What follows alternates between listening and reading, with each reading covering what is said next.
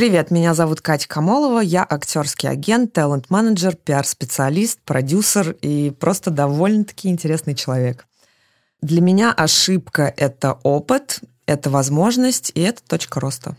Я умею признавать, мне кажется, что я умею признавать свои ошибки, потому что искусство ошибаться — это и есть сама жизнь. А вот последнее, к сожалению, я ничего не придумала. Кто не ошибается, тот не живет. Ты слушаешь «Искусство ошибаться».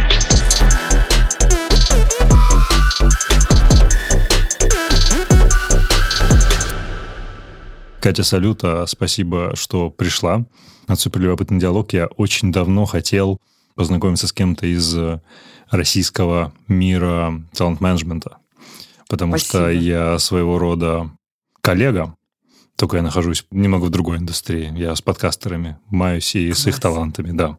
Слушай, я хочу вообще начать, знаешь, с самого такого простого, о чем подумает, наверное, каждый слушатель, который увидит – когда они увидят твою фамилию, они такие, М, кажется, мы знаем одного человека с этой фамилией, как же он, вот он с Ольгой Шелест работал, Антон Камолов, Пиу Пау, и он твой брат. Оказывается. Да, мой брат. Можешь э, немножко про это рассказать и про свою семью? Да, это на самом деле очень интересно. Большинство моих нынешних друзей узнавали, что Антон мой брат спустя там пару-тройку лет э, нашей с ними дружбы, и каждый раз удивлялись, ого. А те, кто встречают и у кого возникают ассоциации такие же, как у тебя, э, с фамилией Камолов, Антон, э, чаще всего спрашивают, ты жена или там бывшая жена? Антон мой старший брат. Старший, это важно, потому что самый популярный вопрос, это кто из вас старший, который меня все время дико вымораживал. Я деликатно промолчал. Я не собирался этого спрашивать, но допустим. Я, конечно же, понимаю, что Антон э, прекрасно сохранился, и у него такой типаж человека без возраста. Вот, но раньше, сейчас меня это уже никак не обижает и не задевает, но раньше я думала, в смысле, ну как это, ему уже 40? Неужели это не видно, что он старший? Извини, пожалуйста, а сколько между вами разница? Я могу лет. узнать? У нас 7 лет 7 разница, это идеальная разница, и вообще самое лучшее, что может э, произойти с девочкой, это... А он был опекающий старший брат? Да, да, да. О, это так круто. Ну, сперва это было по принуждению, это нужно а, понимать. А, ну, то есть, позаботься о Кате. Родители, да, заставляли, но как-то у нас, мне кажется, это редкость на самом деле большая. У нас как-то достаточно рано э, произошла вот эта вот связка, и mm-hmm. уже когда я была в достаточно зрелом подростковом, но зрелом возрасте, уже там лет 16-17, он добровольно абсолютно это делал, и поэтому я с э, Круто. очень раннего возраста знакома и с его близкими друзьями, и с кем-то из них я дружу сейчас, общаюсь ближе даже, чем он чем сам. Он Ну и, собственно, в профессиональном смысле тоже как-то я все время таскалась где-то с ним на КВН сперва, Потом, собственно, параллельно с этим был MTV, да, поэтому да, и с ребятами я со всеми знакома, к счастью. Мне очень повезло. В этом эпизоде мы с Катей будем много говорить о разных звездах. И говорить абсолютно просто. В том смысле, что эти люди ее клиенты, они наши друзья или знакомые. И если задуматься, то иногда мне кажется, что будто это все происходит не со мной. Например, я помню, как три года назад во время чемпионата мира по футболу я стоял в вип-зоне Бат-клаба. Джипси, в 10 метрах от Элуана, и не мог пересилить себя, чтобы подойти к нему и заговорить. Потому что кто он и кто я? Да, полгода назад мы поговорили с ним, два часа под запись, я спросил все, что я хотел. Но мне потребовалось три года, 28 интервью и две модные награды, чтобы это случилось. Есть более простой способ подарить эти незабываемые эмоции себе или своим близким. Это видеоплатформа «Привет». На ней можно заказать персональное видео от знаменитости. Например, от известного актера Ивана Янковского. Если вы смотрели «Топи» или «Огонь», то вы понимаете, как классно это может быть. Видео, кстати, может быть каким угодно. Поздравление, видео привет или просто shout-out с словами поддержки для важного вам человека. Сам сервис абсолютно понятен. Заходишь на сайт, выбираешь звезду, оплачиваешь и в течение двух-трех дней получаешь видео. Если же по какой-то причине звезда не сможет его сделать, то деньги вернутся на счет. Все абсолютно безопасно. Загляни в описание к эпизоду, переходи по ссылке на платформу и по промокоду PRIV21 латинскими крупными буквами ты получишь скидку 10%. А мы продолжаем. Да, это невероятное везение, надо отметить. А у тебя у самой не было какой-то интенции, намерения пойти поработать где-то на радио, на ТВ? То а есть, я с радио начинала. брата. А, да? Да. Моя мечта была журналистика. И вообще все, что связано с, со слогом, с языком, меня всегда дико притягивало. И, собственно, в какой-то момент э, близкая подруга сказала, мне было, наверное, лет 17, это первый курс был университета, и она сказала, у тебя такой хороший язык, а ты не хочешь попробовать там где-то на радио? И э, я говорю, а как, а что? Тогда же еще не было такой доступности информации, Абсолютно, как сегодня. Конечно. Я нашла какие-то, какое-то количество факсов, имейлов, прям это было время факсы. Факсы это еще. сразу ты просто даешь понять, да. как давно ты в этой игре просто. Это были факсы. И я составила какое-то подобие резюме, которое состояло там из четырех примерно слов. Ну, у меня был опыт работы. которых имя, фамилия. Ну, я, кстати, не знаю, насколько сразу все ассоциировали с этим. Я тогда об этом не задумывалась. В общем, я отправила, наверное, на радиостанции 15, О, может быть. Ну, все, что я нашла, все, что я нашла.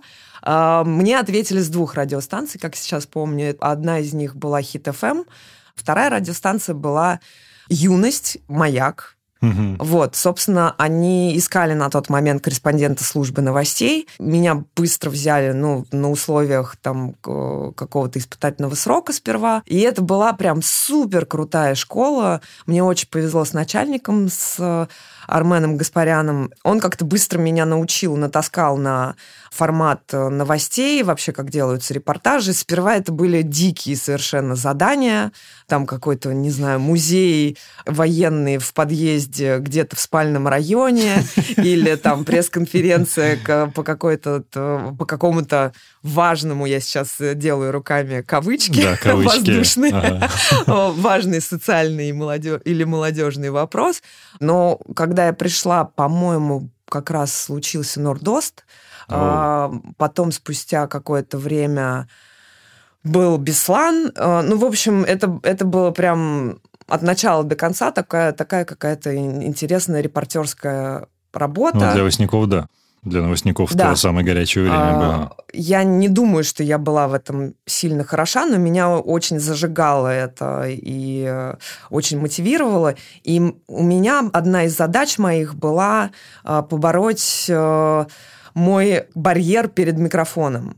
А, Тебе не нравился твой голос? Голос мне до сих пор не нравится, но я просто чувствовала себя очень крайне зажатый перед микрофоном, mm. тем более перед, камерой любой фото и видео. Я до сих пор себя чувствую в зажиме страшно. Я, ужасно зажималась, у меня зажимался голос, связки, все. И э, одна из задач, я прям поставила себе такую задачу, я хочу преодолеть этот барьер и как-то чуть больше расслабленной быть. И, собственно, я мечтала работать в эфире, Корреспондент не работает э, практически никогда в эфире, ну, только там какие-то телефон. Да. На тот момент а. это были телефонные, сейчас, наверное, другие каналы связи. Ну, тогда включается был, как-то, да, да. Тогда был единственный телефон, единственный способ связи с корреспондентом это телефонная связь.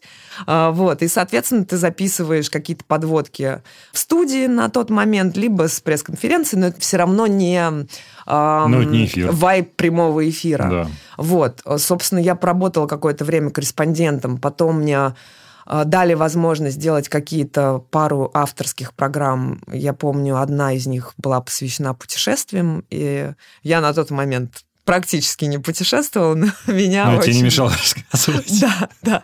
Ну, да. И потом мне предложили, собственно, попробовать себя в эфире. Вау. Это были, понятное дело, сперва очень долго только ночные эфиры. Это было очень страшно. А, это было очень стрессово, но как-то очень... У тебя есть это late night DJ voice, типа? Доброй Мне кажется, у меня всем. в какой-то момент он появлялся, да, потому что ты сидишь э, в одиночку в студии, новостники к тому моменту уже уходили. Никого нет, там ты звукорежиссер.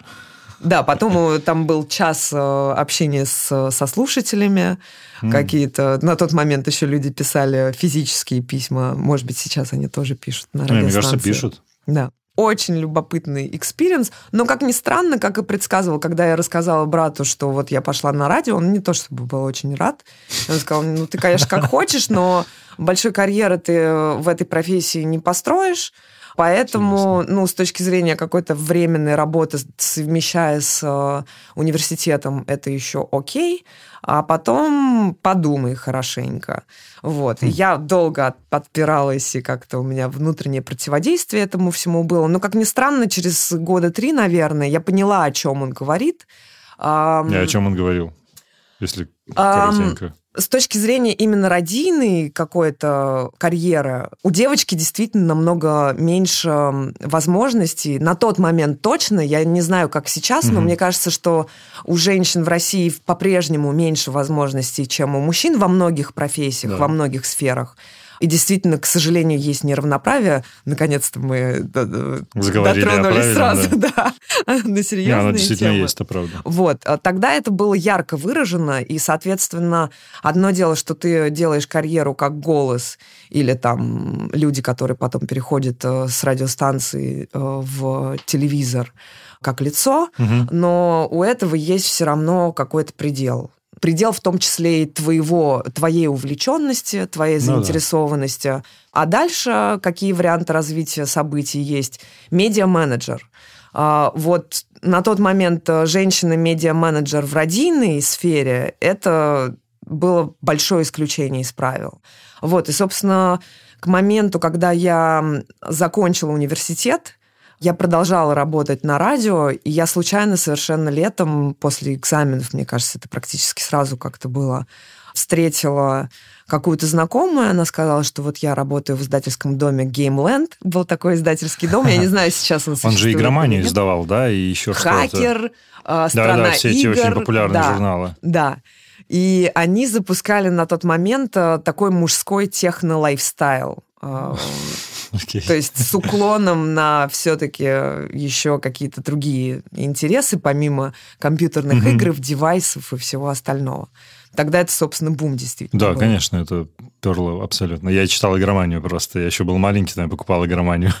Вот. Это он такой архив. Вот. И она сказала, она как раз работала в коммерческом отделе журнала, и она сказала, я знаю, что у нас ищут э, редакторов, если хочешь, я про тебя расскажу, и ты там придешь на собеседование. Я говорю, конечно, я хочу. Mm. И, собственно, так началась моя карьера Похождение а, в медиа. В печатном медиа, да, которую я еще год совмещала с радио. Это было очень тяжело потому что на радио у меня были ночные эфиры, там у меня Ужас. были дневные работа. работы, да. Меня это физически сильно подорвало, надо сказать. Плюс еще не было совсем перерыва между совмещением университета и радио, что тоже дневной университет. Это очень жестко. Дневное радио и ночное. У тебя драйв был, тебя перло, что да. ты этим занималась? Или да. там это ради денег было? То есть ради нет, чего это нет? Нет, э, к сожалению, к большому, деньги никогда не были моим основным мотиватором. Мне кажется, если бы были, то я бы... Ничего бы не удалось? Нет, я бы была бы воротилой вообще бизнеса. Правда, искренне. У меня хорошее отношение с энергией денежной, с финансовой. Они, в принципе, ко мне неплохо приходят, но проблема в том, что я совершенно не воспринимаю, что с ними делать, как, как ими Подожди, ты точно распоряжаться. Агент? Нет, со своими. Со а, своими, со своими? Да.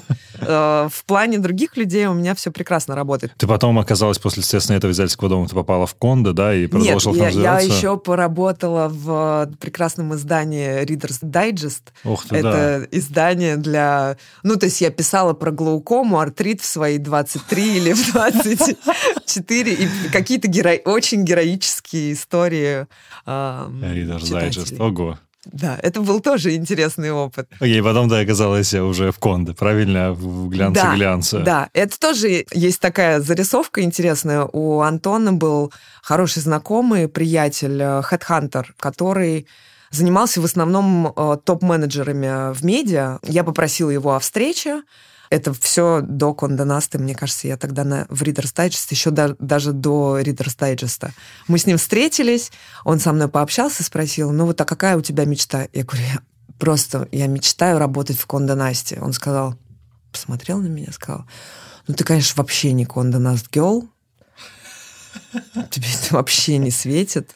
Я бы на твоем месте даже в эту сторону как-то не думал. Ну, а тогда был Nast, Independent Media ну, да. э, и Ашет Филиппаки, собственно, Эль, который выпускает да, Максим да, да, и так ну, далее. Это еще не Хершкулев даже это называлось, по-моему. Мне кажется, да. Мне кажется, тогда это был вот Ашет как, Филиппаки, да. да. И, в принципе, я во всех трех издательских домах хотела работать, но самый Бай, венец зенит, карьеры венец, для да. меня был Condé Nast.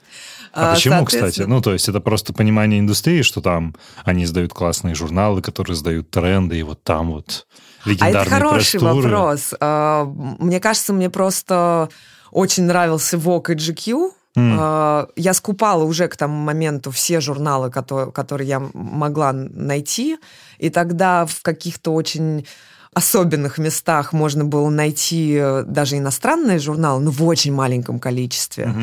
Ну и, собственно, какой-то иностранный ВОК, это было прям... Ну да, это очень круто. Я как-то расстроилась очень сильно после э, того общения. А что за концепт? Я, собственно, постоянно чекала. Тогда самый популярный, я могу, наверное, называть этот сайт э, headhunter.ru. Конечно, можешь. Не, не, у нас нет а, лимитов. Вот, собственно, это был единственным способом поиска ну, да. работы, который я себе представляла. И я постоянно, регулярно, скажем так, чекала какие-то вакансии.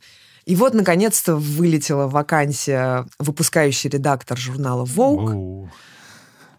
Все, мечта, мечта тело, уже здесь. Тело завибрировало. И я, конечно же, сразу же туда написала. Там необходимо было пройти э, на тот момент, по-моему, три этапа тестов каких-то. Угу. Я их все, полагаю, прошла. И вот у меня было собеседование. А, первое собеседование с э, выпускающим редактором всего издательского дома Таней Кузнецовой. И она на этой встрече сказала в конце, ну, ты мне нравишься, все здорово, Слушай, а как ты смотришь на то, чтобы поработать выпускающим не в Воге, а в Гламуре?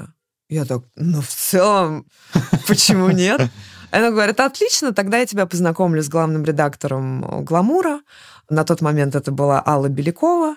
Мы познакомились, Алла сразу меня взяла на работу, и как-то все закрутилось и завертелось. Но перед тем, как эм, я, собственно, подписала все бумаги, я позвонила тому хедхантеру и сказала, представляешь, я буду работать в журнале «Гламур» э, в Конде Насте.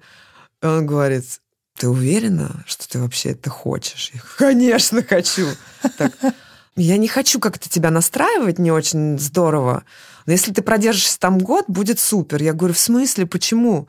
Ну, потому что там бесконечные интриги внутри, там такой змеевник, что на самом деле очень сложно через, ну, как-то, ты такая какая-то хорошая, добрая девочка, вряд ли ты это все потянешь. Вот, собственно, я пришла, и это были сперва пять лет самых счастливых в моей профессиональной карьере, потому что это такая какая-то невероятная командная работа, плюс Конденас на тот момент, он заряжал такой инъекцией какой-то супер профессионализма. Э, Здесь я должен подковать, то есть правил. типа ты отлично научилась играть в змеевники.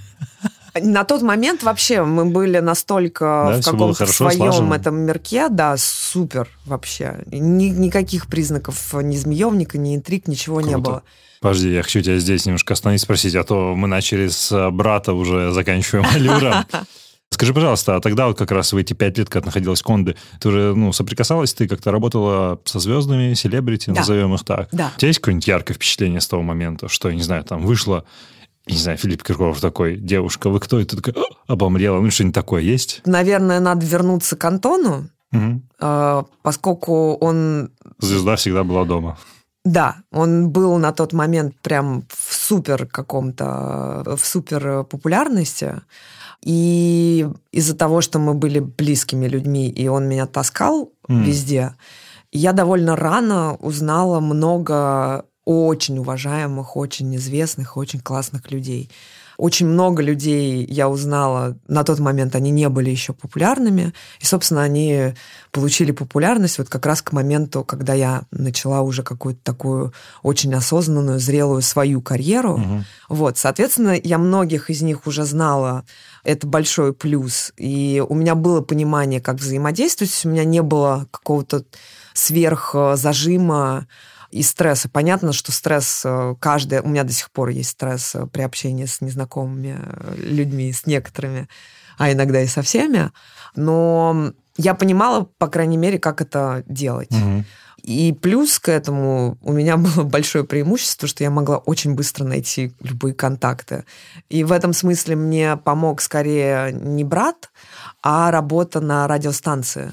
М. Нас, ну, ну, то есть корреспондент, он Ну, давайте надо максимально должен быстро уметь находить просто... комментарии. Ух, да, да, в, ну, в любой теме самый сумасшедший.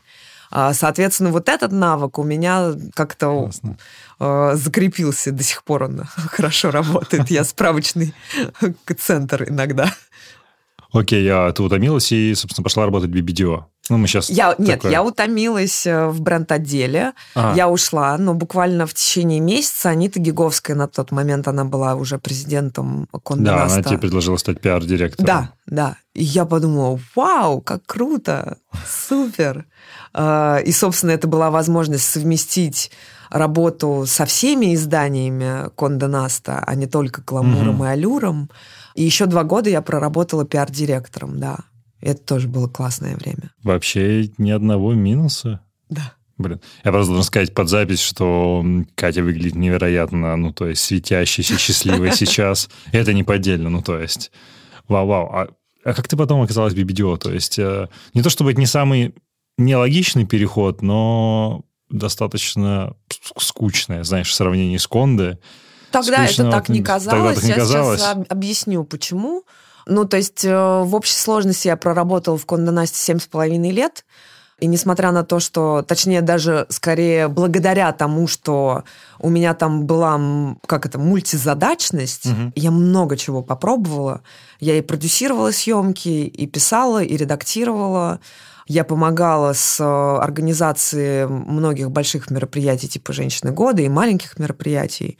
Поэтому у меня опыт был такой очень-очень разнообразный. Плюс пиар уже тогда появился и присоединился. И, в принципе, это тоже не было какой-то огромной разницы с тем, что я делала до этого. И мне было очень удобно это делать, потому что когда ты находишься внутри редакционного процесса, ты редактор или ты э, журналист, ты знаешь пиарщиков и других журналистов, конечно. и других редакторов, потому что ты с ними все время пересекаешься. Поэтому, когда я перешла на сторону пиара, не пришлось э, тратить огромное количество времени, чтобы узнавать э, Ну да, новых людей, да. потому что часть людей я уже знала. Вот, и это супер. С точки зрения тех задач, которые мне предложили делать в BBDO, они запускали на тот момент эм, агентство по работе со звездами, которое занимается celebrity endorsements. М. Это как раз рекламные контракты Да, с- э, со звездами. Поэтому это было очень inline, что называется.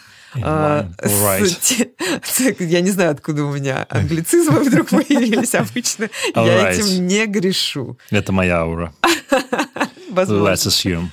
Возможно.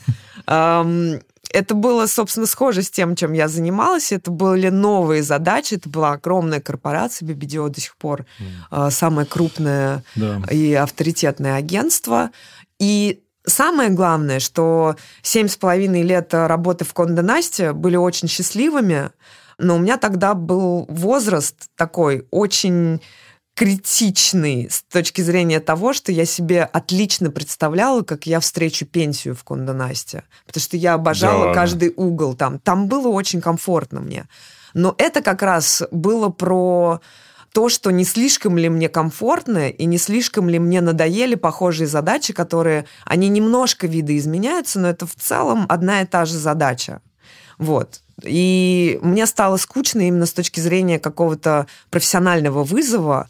А у меня есть такая особенность, черта. Мне все время нужно очень много новой Ты видишь, информации. как такой человек. Я немножко гик. Слушай, звучит все так идеально и так гладко, что даже, не знаю, комар носа не поточит. И не в том смысле, что, знаешь, я там хочу найти какие-то там, не знаю, белые пятна, но там с человеческой точки зрения, мне кажется, и я общался, у меня здесь была Ильяна Эрднеева, там текущий главред Гламура, там Соня Брандфейн GQ, ну, они все очень мало спят и очень много работают. Тогда же ситуация не отличалась. Сколько ты работала часов в день? Я думаю, что иногда это было и по 18 часов, поскольку я много работала еще с Америкой, с моделями Уф. и с, как, с, как, с какой-то американской частью бизнеса. И тогда, опять же, не было такой доступности э, связи, как угу. сейчас. А, намного все более доступно. И я помню, что мы сидели допоздна в редакции, я бегом добегала до дома, добиралась, и могла еще дома сидеть очень долго, быть на связи там с Америкой, например.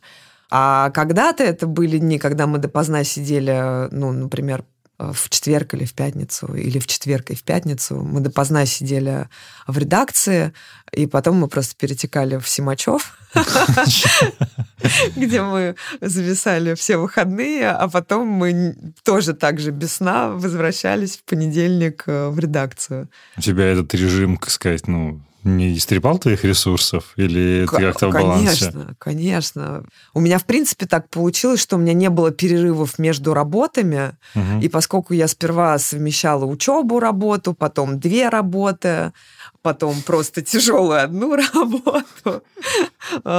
У меня не было каких-то там типа месяцев. У меня типа. никогда не было отпуска месяц. Никогда не отдыхала так. До сих пор моя мечта. Подожди, а ты отпуск-то брала? Кстати, это важный признак такого трудоголика. Ты, да, будучи в комнате, ты брала отпуск?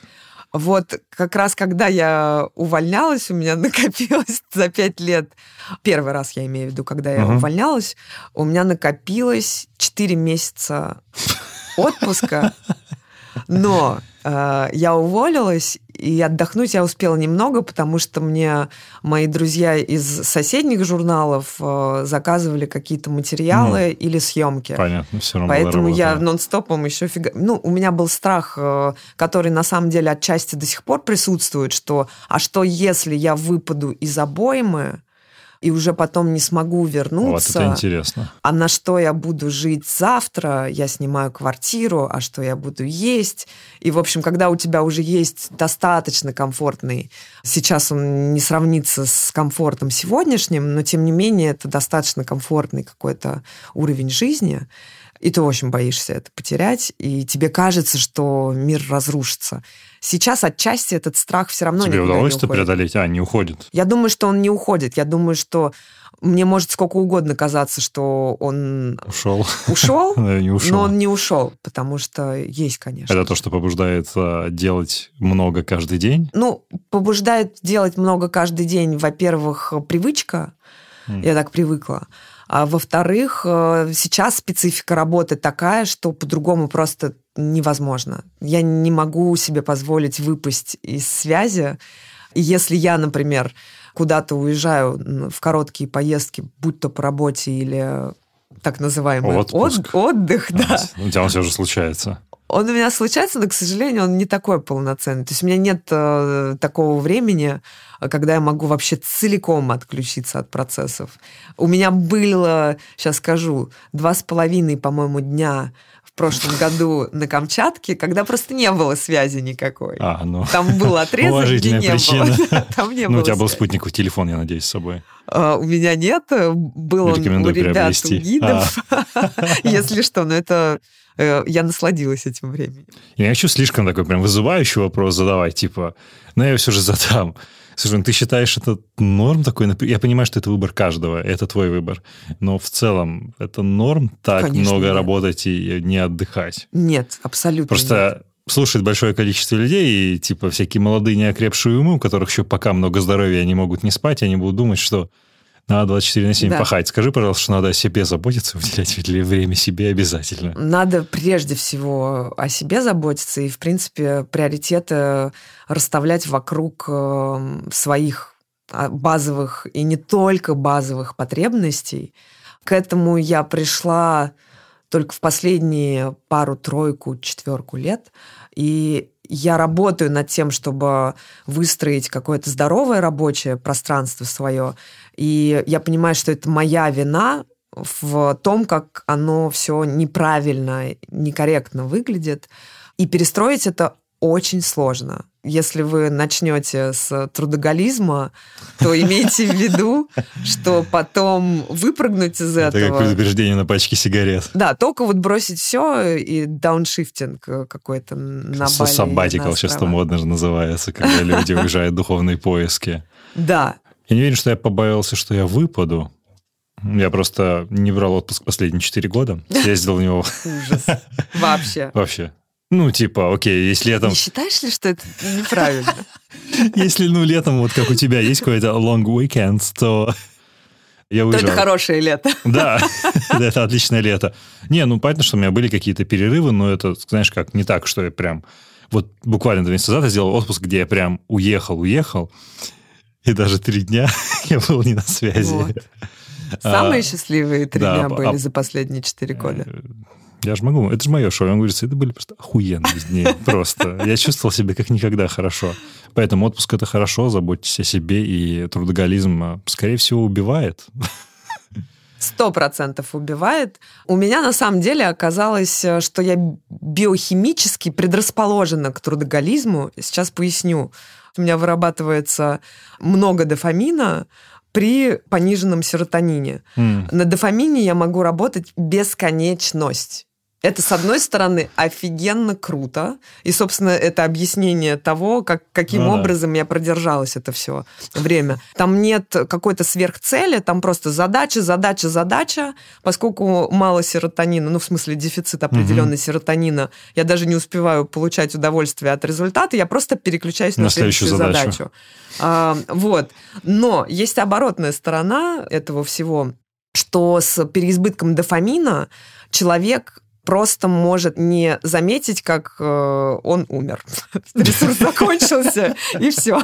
Поэтому, помимо того, чтобы э, ездить в отпуск, обязательно нужно, в принципе, заниматься собой, как можно больше, то есть каждый день. Мы очень классно переключились на ЗОЖ, и мне кажется, я просто хотел поговорить, знаешь, о чем? Поскольку, давайте еще раз, ребят, Катя Камолова, она talent agent. На русский язык, наверное, самым корректным образом переводится как как это переводится на русский язык наиболее корректным образом? Хотелось бы перевести талантливый менеджер. Талантливый менеджер, да, талантливый агент, выдающийся.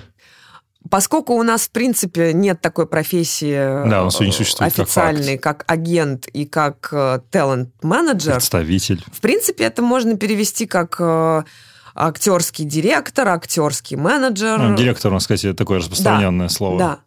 Ну, это... а, директор немножко ну, тоже мы может понимаем, что это больше, чем директор, и да. любопытнее, чем директор. Да, это действительно любопытнее. В Америке в этом смысле, поскольку индустрия... Более 120 лет, уже 150, да. Да, сильно взрослее, она зрелая, и там все эти профессии давно, и функционал весь этот востребован. У нас это только сейчас как-то формируется. Вот ты правда считаешь, что оно формируется? Подожди. Столько вопросов и столько ответов. на это. Я тоже хочу. Какие навыки здесь э, тебе пригодились наиболее из всего твоего карьерного пути, общественного бэкграунда, который у тебя накопился?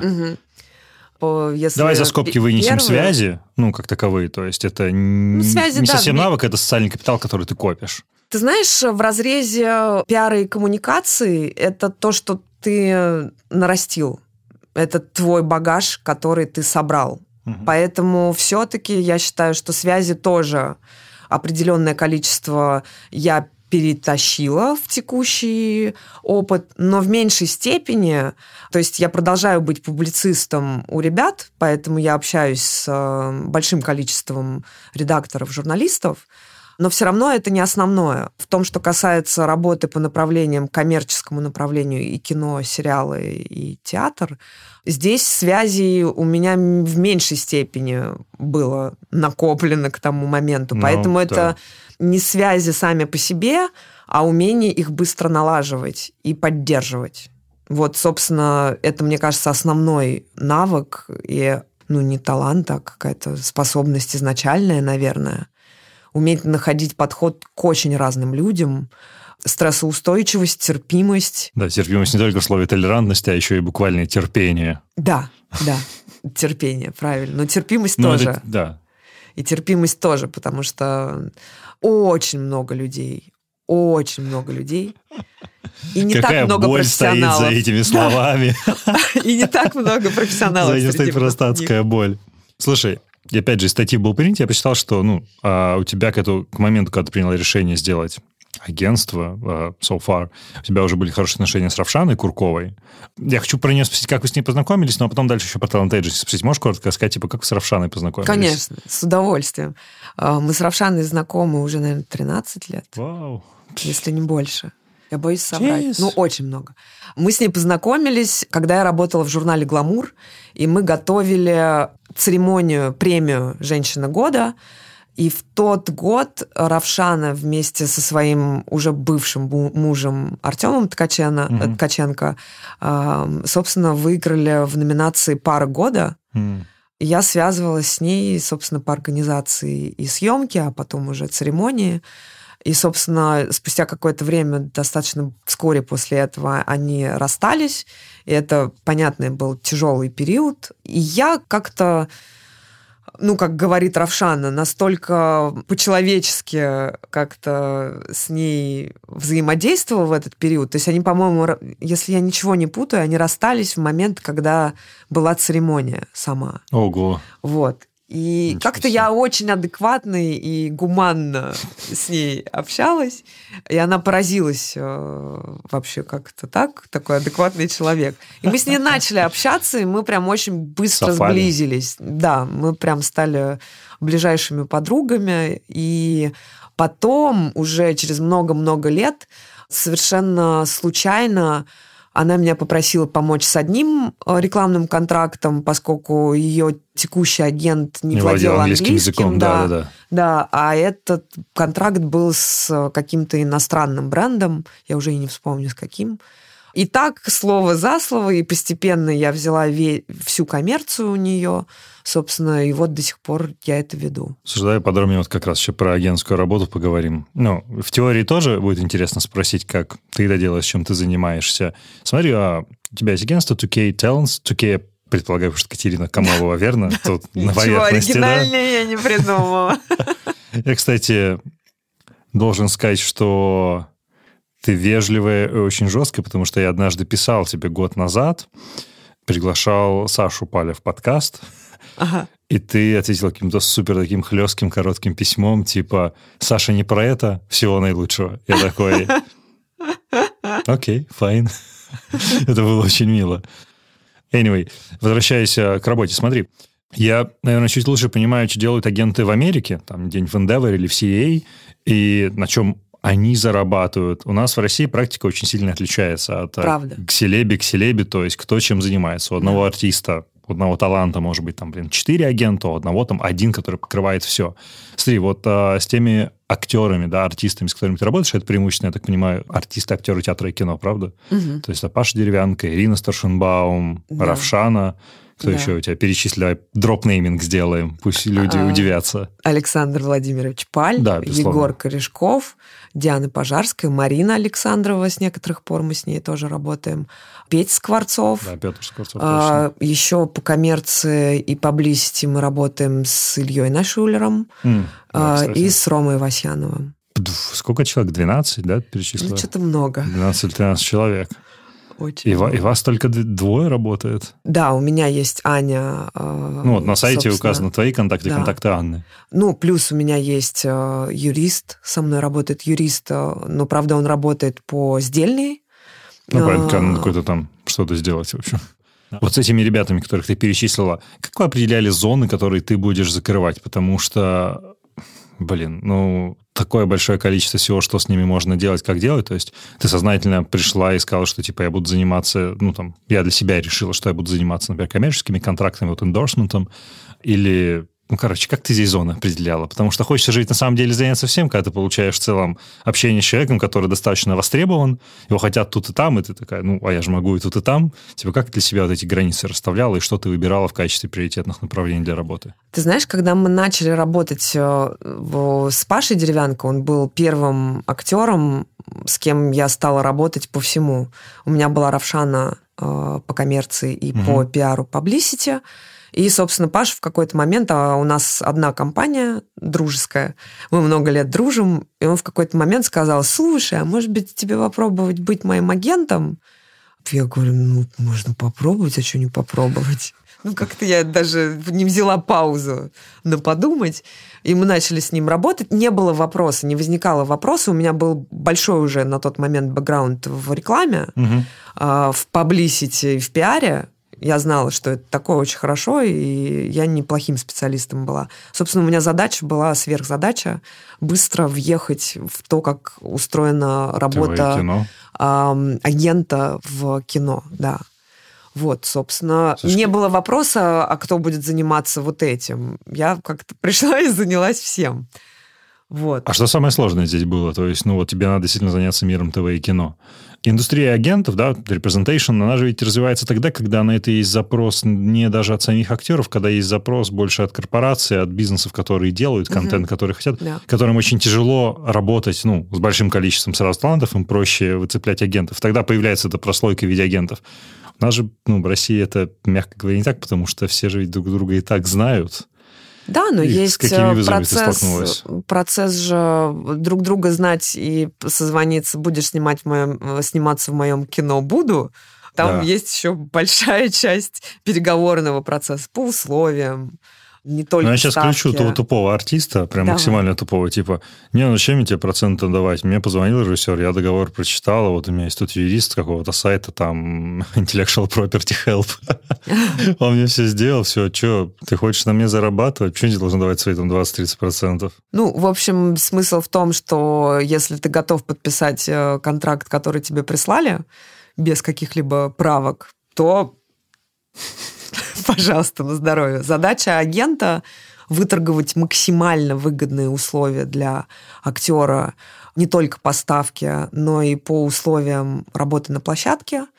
Ну и, собственно, помочь ему и уже на этапе промо работы, которая тоже занимает какое-то количество времени. Ну и, собственно, если есть возможность э, согласовывать какие-то материалы, то почему бы не иметь эту возможность э, контролировать этот процесс тоже? Вот, собственно, это вот из основного. Но это уже на этапе, когда режиссер позвонил и пригласил в кино сниматься. А есть э, большая зона, поиска работы. Вот, да. Вот, собственно, изначально... Достаточно болезненное. Изначально и до сих пор это остается таким основным для меня вызовом, потому что когда я начинала свою работу, я вообще не понимала, как узнавать, какие проекты запускаются. Да, расскажи, как, как это делать, да. Это очень сложно у нас, потому что нет единой какой-то базы. Ну, нет каких-то студий, баз, еще кого-то. Да, ну. да. То есть я не знаю, на самом деле, есть ли такая база в Америке, но это все, я думаю, также на связях. Э, да нет, все на связях. Просто, наверное, да. ну, там гильдии есть. Есть же гильдии да. режиссеров. У нас У нас, к счастью, нет. тоже есть, есть э, гильдии. А, собственно, есть гильдия киноагентов. Она да небольшая ладно. совсем, да. Я от нее узнала от э, Веты Гераськиной которая как раз является тем агентом, кого я очень уважаю и, и кто для меня пример в, нашем, в нашей индустрии. У нас есть одна э, закрытая группа в Фейсбуке, где, собственно, выкладывают какое-то количество проектов э, и ищут актеров, но меня почему-то туда не принимали. Я очень долго не могла понять, почему. Вот. И, собственно, она мне рассказала про гильдию, сказал, что вот это еще один из вариантов. Я очень загорелась и говорю, я очень хочу. А что там происходит? Ну, то есть, как вы взаимодействуете в рамках этой структуры? Мы взаимодействуем посредством общего чата, а, посредством ежемесячных рассылок ага. друг другу и вовне. То есть гильдия актерских агентов э, вплотную работает с э, гильдией продюсеров, угу. и они делают рассылку туда тоже по своим агентам и актерам, которые работают с, с этими агентствами. Вот, соответственно, как-то так. Мы все вместе собираем проектную сетку, в смысле скидываем друг другу информацию о проектах, э, которых мы узнаем. А если у кого-то есть вопрос какой-то, а слышал ли кто-то про такой-то проект? Ну, а кто в чате делает... спрашивает, да? Да, да. И это очень классно, это дает ощущение, Прикольно. поскольку мне в этом смысле повезло, и я на раннем этапе к ним постучалась и попросилась к ним э, стать частью э, этой общности. Было ощущение того, что ты все-таки не совсем один. Ну да, сопричастность вот. некая. То есть я могу, если что, обратиться. Я пока ни разу не обращалась с какими-то супер серьезными вопросами, но всегда могу проконсультироваться по какому-то Интересно. моментику.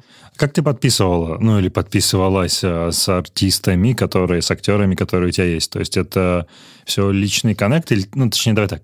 Приходилось ли тебе кому-то из э, тех, с кем ты работаешь, а, ну, реально продавать свои услуги, то есть объяснять, почему это необходимо? Нет, нет. А, это тоже, собственно, то, с чем мне повезло.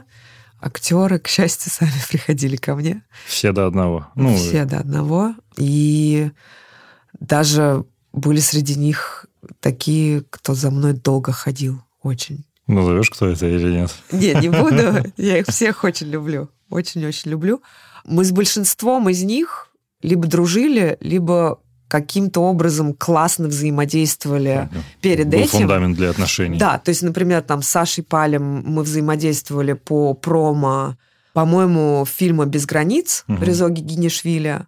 Там было какое-то количество интервью, материалов, плюс у нас были несколько премьер в Тбилиси, в Ереване, э, мини-тур. Ну, то есть мы какое-то количество Понятно. времени даже поработали. То есть это было взаимодействие по работе, не просто мы там на каких-то тусовках виделись. С Петей Скворцовым, с которым я работаю, мы познакомились на фильме «Ученик» Кирилла Семеновича Серебренникова, а там я благодаря Илюше Стюарту впервые попробовала себя в роли сопродюсера. Угу, да, вот. Да, точно. И, собственно, это была такая любовь к Пете, что о, ну, он классный, супер талантливый актер. А Юра Борисов, с которым мы работали какое-то время, с ним я не была знакома, и он ко мне пришел по чьей-то, наверное, рекомендации, я уже сейчас не вспомню. Но я как раз до этого за пару месяцев видела пару короткометражек с ним, и я подумала, какой талантливый парень. А, Раз он сам актер. пришел. Да, да. И он, правда, феноменально талантливый актер, на мой взгляд. Окей. Okay. Слушай. А со всеми остальными мы дружили. Ну, да. Прям дружили. Так. Блин, ну удобно это. Скажи, пожалуйста, я думаю, что для многих, наверное, это остается непонятным. А чем ты занимаешься на ежедневной основе? То есть, ну, звучит прикольно. Если люди посмотрят твой Инстаграм, о, еще прикольнее. Она ходит на всякие тусовки в классных нарядах, там, не знаю, фоткается с Глуховским и с другими там э, людьми из э, мира, не знаю, созидания, в общем. Что ты на ежедневной основе делаешь? Ну, типа, сегодня чем ты занималась? Как выглядит твоя работа? Она очень мультизадачна, но это э, скорее исключение из правил. Вернемся, отмотаем к началу нашего разговора. У меня не совсем грамотно построено рабочее пространство в том смысле, что я совмещаю в себе роль и задачи менеджера и агента, и директора еще, директора. И публициста. Понятие из 90-х директор. Ну, да, да, да.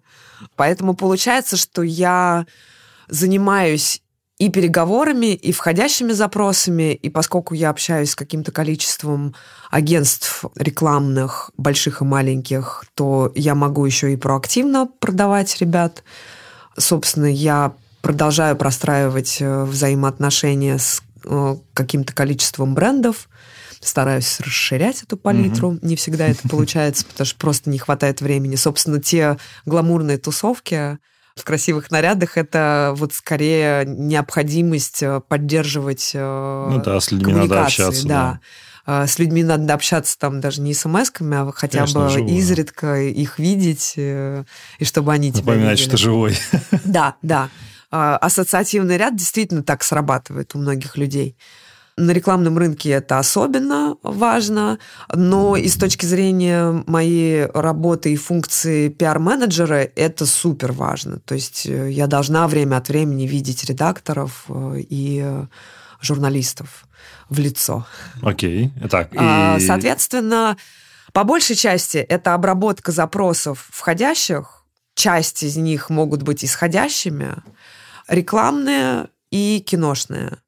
Это всегда параллельно работа с документацией, это договоры, счет, акт. Да, ну, в общем, деньги, вся... деньги, деньги. Да, да, да, да. Это ведение переговоров непосредственно по условиям. Это и в кино, и в рекламе на постоянной основе, нон-стопом. И, соответственно, это обеспечение текущей работы актера, вызовы на площадку, к скольки, куда. С этим помогает на самом деле Аня, не помогает, а все это на себя угу. взвалила на свои хрупкие плечи. Ну, входящих запросов больше, да, чем исходящих? То есть больше приходится разгребать, нежели чем активно продавать? Не в твоем приходится, случае. получается. Получается. Я бы очень хотела больше заниматься проактивной работой, но просто физически, к сожалению, не хватает такой возможности. Я очень много рефлексирую на эту тему. То есть я чувствую свою неполноценность в этом и недостаточность. Типа, что, что я... ты сидишь на входящих запросах или что? Или в чем? Что тебя беспокоит? Что мне не хватает э, больше времени заниматься. Ну, то есть, например, то, с чего я начала, самый большой вызов был понять, где узнать о проектах. Да. И, собственно, постараться, если это какие-то классные проекты, постараться туда предложить своих артистов. Вот этого у меня в меньшей степени. Mm. Мне, с одной стороны, повезло, у меня большинство артистов уже супер востребованные да, и известные. Да. А, и это определяет э, ну, другой объем задач и, скажем так, качество задач. Но с другой стороны, мне по-прежнему хочется вот это, в это погружаться ну, да, искать и развивать, проекты. узнавать и искать, да. Поэтому, собственно, я на самом деле в поиске какой-то правой руки в идеале. У меня идеальная Аня, менеджер наш, но она, например, не хочет, ей неинтересно браться там за определенное количество каких-то новых навыков. А здесь такие направления, где мне нужен человек, который уже будет с бэкграундом, с опытом работы либо в рекламе, либо, собственно, в кино. Да, здесь нужно. А, ну еще чтение сценариев я забыла. Совсем. О, чтение сценариев. Да, просто я в последнее время почти не успеваю читать, из-за а чего тоже читает? испытываю. А ты их сразу актерам кидаешь, чтобы они читали, и они, и ты с ними уже как-то детали дорабатываешь или как? Я обязательно всегда сразу кидаю актеру, сразу как получаю, конечно же.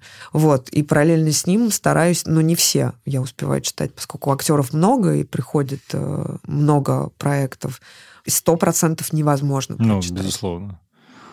А, знаешь, что интересно? Как, а, на чем зарабатывает агент? То есть э, дело даже, наверное, не в порядках чисел, а в... Какая вообще процентная ставка? Сколько ты, сколько ты берешь? Сколько берет ваше агентство? У меня 10%. 10%? Да. То есть 90 идет в пользу а, актера? нет, прости, у меня с э, несколькими ребятами, с одним у меня 13, и еще с одним 15. Но это взаимная ну, это договоренность. Зависит, конечно. Да да. Ну, это не, я понимаю, что ты сейчас не, не спалила контору, да, это договоренность. Да, да, да. 10%. Интересно, а насколько у нас еще большой разброс ну, вот, на российском рынке от этого фи, который берут от директора? Насколько я знаю, эта ставка разнится от 10 до 20% в основном. Хм, а, может быть, есть и выше, но я таких случаев не знаю. Вот 20% знаю. А что больше, больше всего приносит денег? Потому что, ну, если мы, опять же, посмотрим на Штаты, там, если мы говорим про Калифорнию, например, закон, опять же, регламентировано, что у тебя не может быть фи больше 10%, поэтому агенты зарабатывают так называемых а, на packaging deals, когда mm-hmm. приходит запрос, например, на одного режиссера, агент идет, находит сразу и операторов, и сценаристов, вот прям всю команду, mm-hmm. загружает студию, тем самым он получает 10 с этого, 10 с этого, 10 с этого, 10 со всей команды, 10 со сценария. В итоге он зарабатывает там миллионы долларов и какое-то время отдыхает. Как у нас это построено? То есть что больше всего денег приносит? Как бы, какие есть ходы, чтобы зарабатывать больше на этих 10%? Ну, собственно, у нас сейчас открываются определенное количество э, таланта агентств для Ты того, чтобы как раз... говоришь. В том числе да. и не только он. Э, есть Леша Агеев такой, который тоже он работает э, с несколькими большими режиссерами, и сценаристами, и операторами. Если говорить про какого-то более классического агента-менеджера текущего, да, не то, что будет завтра, а то, что сегодня или вчера, по-разному. Это зависит от уровня актера, от уровня медийности актера. Я, например, не могу тебе ответить на вопрос, что мне больше приносит э, реклама или кино потому что некоторые проекты с некоторыми артистами, у кого высокие ставки, можно заработать намного больше, чем в рекламе. Мгм. Но бывают какие-то контракты, когда мне удается, собственно, выбить максимальные какие-то условия, которые, ну, сложно перебить с каким-либо проектом в кино. Поэтому нет однозначного ответа.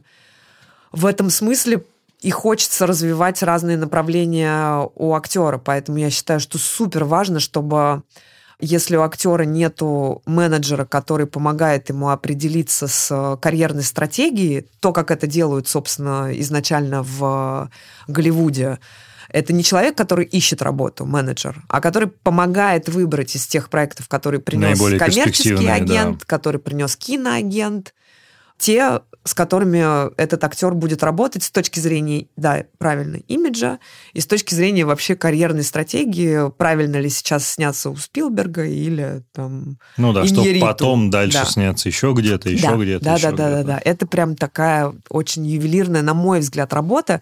Если Абсолютно. даже такого человека нету, мне кажется, что очень важно, чтобы отдельные менеджеры, коммерческий, кино и публицист, пиар-менеджер, они имели какую-то коммуникацию между собой или понимание того, в Общего каком вектора. направлении да, Мгм. двигается карьера актера. Потому что одно на другое очень сильно влияет. Абсолютно. Рекламные контракты влияют на принятие решений у продюсеров, и с некоторых пор продюсеры все-таки стали обращать внимание на, на количество аудитории в Инстаграме у актеров. Ну, то есть это тоже стало фактором. Да, это тоже стало фактором, что интересно. Вот, и, соответственно, наоборот, работает так же совершенно. От того, в каком проекте снялся актер, зависит э, сумма Да, рекламного конечно. контракта. Ну, а ты своим подопечным как-то помогаешь? Вот это как раз карьерной навигации некой. То Я есть, надеюсь, э, что да. Это могут они сказать, э, ну, по, насколько твоим, и по твоим сильно. ощущениям. Мне кажется, что да. С некоторыми очень. Есть на что посмотреть, я, что было, что стало. Вот. Поскольку они уже имеют там большую карьеру. С кем-то, наверное, в меньшей степени, и они мне изначально не ставили таких задач или говорили, что мне это не особо интересно, я не хотела бы этим заниматься. Окей, классно. Смотри, вот что еще интересно. Да, ты про это только что сказал, буквально пару минут назад. Как тебе кажется, какая среда наиболее ну, профессиональнее, привлекательнее для того, чтобы человек перешел в агентский бизнес? Откуда он должен быть? Мне тут кажется, что самое основное это желание работать э, с э, актерами или вообще, в принципе, с творческими единицами. Скорее всего, как я себе это вижу, это либо пиар-коммуникации, ну, точнее, не либо-либо, а пиар и коммуникации и э, рекламный рынок. Кстати, я забыл про это спросить. Телеменеджмент – это же еще ведь работа с э, эго э, творцов, которые, без всякого сомнения, но у людей огромные, потому что они находятся в центре внимания регулярно. Ты как вот с этим сталкиваешься, Скажем так, оно работаешь? особенное. Оно Оно особенное. особенное, да. В творческие профессии люди идут с определенным психотипом Девиацией. или нервный, нервным, ну, каким-то устройством, скажем Мгм. так, внутренним. Да. Совершенно точно с определенным. И с определенным эго особенным. Я не могу, оно же, ну, большое, ну, наверное. В целом, не только актеры в кино и в рекламе с э, Да, таким... не только, ну и, конечно, конечно. Да, поэтому... Как ты справляешься с этим? Ну, я имею в виду, у тебя были когда-то эмоциональные какие-то разговоры с, а, там, с людьми, которых ты представляешь? Были какие-то глупые ситуации, возможно, типа, блин, я не хочу это делать, но мы уже подписались. Ну, я не хочу делать, он мудак, типа, не хочу с ним сниматься, типа, блин, мы коммитнулись, но я не хочу больше этого делать. Я такая, слушай, ну, тебя бывали такие ситуации? Я сейчас конкретных не вспомню, но стоп, у меня точно были стычки с ребятами, с моими. Время от времени они, наверное, могут и повторяться. Ну, случаться в смысле. Ну и да. это, наверное, нормальный процесс, потому что мы все люди. Да. Что помогает и какие качества должны быть у Ну, агента? скорее, как ты. Не про качество, как ты из таких э, ситуаций выходишь э, с неповрежденными отношениями раз, б, с... э, тем самым ты не ограничиваешь... Ну, как сказать, эта ситуация не влияет на актера таким образом или на актрису, что он больше не хочет что-то творить или заниматься, короче, убивает его потенциал в каком-то смысле. Ну, потому что у меня в приоритете э, комфортное, эмоциональное и Да, ну, физическое это состояние делаешь? актера. Не знаю, это как-то у меня, наверное, это в изначальных настройках И плюс я всю жизнь, у меня вся моя карьера связана с работой с людьми. Как-то у меня не, не возникало никогда вопросов, а как это сделать. Я думаю, что у меня все хорошо с эмпатией. Мне хочется надеяться, что я неплохо разбираюсь в психологии, и поэтому мне удается найти, чаще всего удается найти какие-то правильные, нужные слова в правильный момент. Уверена, что не всегда это удается, потому что я сама могу быть в эмоциональном каком-то состоянии, Конечно. наверное. Но я стараюсь это как раз-таки не пускать в работу свое эмоциональное состояние. Но, тем не менее, даже когда ты в нейтрале, иногда это может восприниматься агрессивно, агрессивно негативно. Да. Тут, тут тонкие моменты.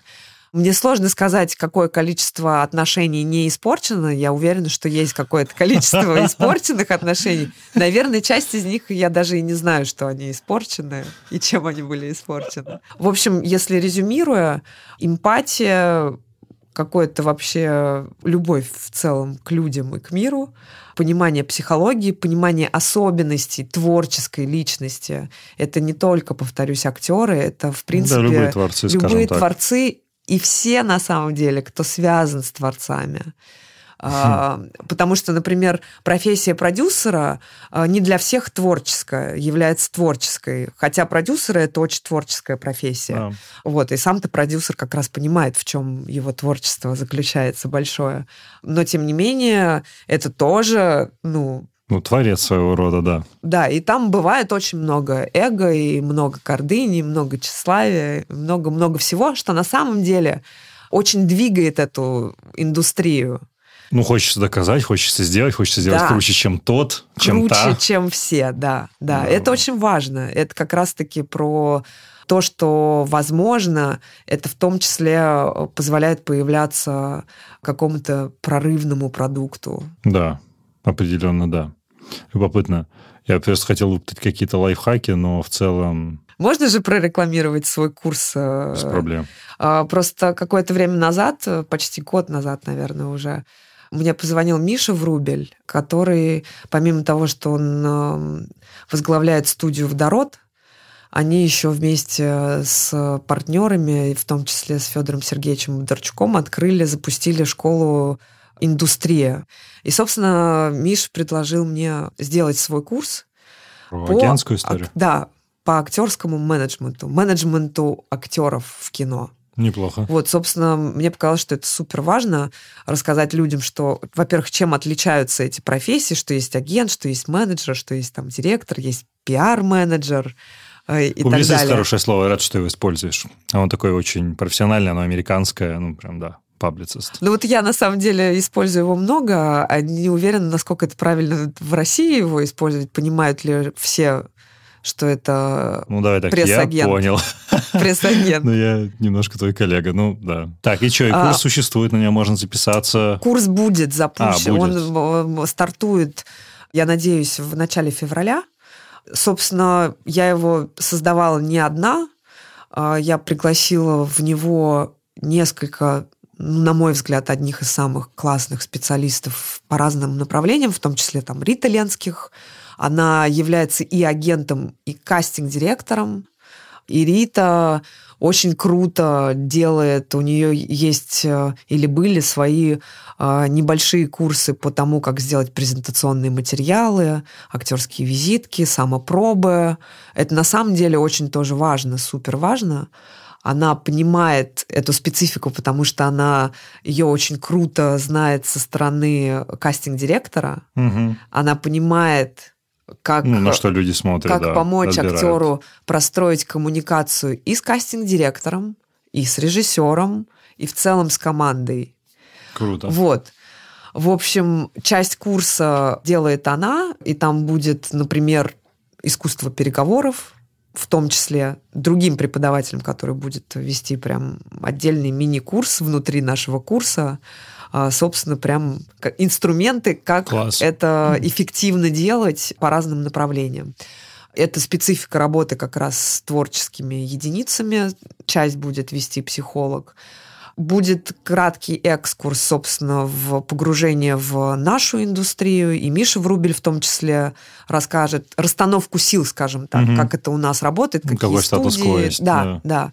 Кто самые классные продюсеры, режиссеры, востребованные, скажем так, классные все на самом-то деле. Это да. Как на эту штуку записаться? Давай полный call to action, типа, где это найти? Это можно найти на сайте школы индустрия. Если у тебя есть какие-то ссылки э, да, в да, твоем есть. подкасте, да, то я просто пришлю, пришлю это ссылку. Будет круто. Это будет здорово, да. Но остается совсем немного времени, чтобы еще поговорить, потому что, мне кажется, мы можем бесконечно разгонять. Это правда. Да.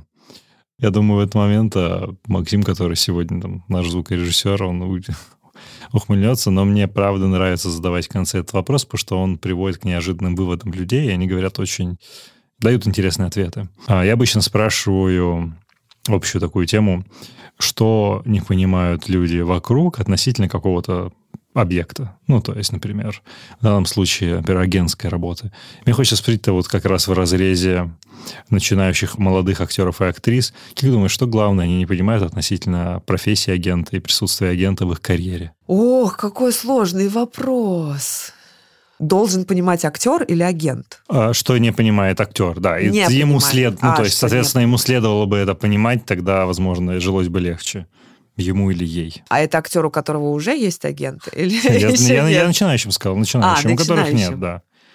Ну что, ну, надо доверять. Если ты пришел, э, ну, дай бог актеру начинающему повезло, и он пришел... Работает к... с тобой? Да, но я пока не, не могу расшириться во всех смыслах.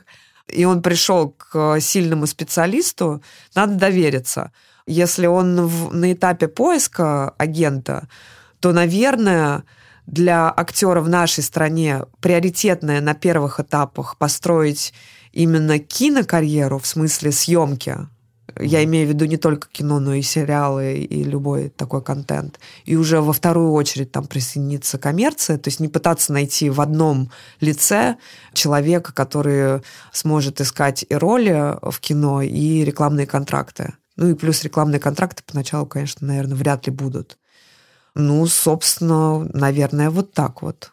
Классно. Искать вот с этой заточкой человека. Либо идти в агентство. Мне очень интересно, получит ли развитие индустрия в ближайшие годы а, быстрое или нет. У меня много сомнений на этот счет, и много мыслей на этот счет, и много любопытства. А что, может получиться или пока еще рано? Я думаю, люди помогут этой индустрии развиться, если придут а, к тебе работать. А, мы обязательно дадим ссылочку на твой инста, а, на 2K Talents. Пожалуйста, расширяйте, развивайте индустрию с нами. Репрезентация — это очень важно. Это супер интересная профессия. Здесь и коммерция, и legal, а, и юридическая история, и переговоры, и креатив, потому что, блин, вы тоже будете придумывать иногда рекламу вместе со своими э, людьми, которых вы представляете. Поэтому подписи это все суперски. в Инстаграме. Да, подписи в Инстаграме. Проверяй, типа, ок ли это сторис или не ок. Да, это сторис ок. Окей, круто. Огромное спасибо. Все. Тебе Мы закончили. Ура!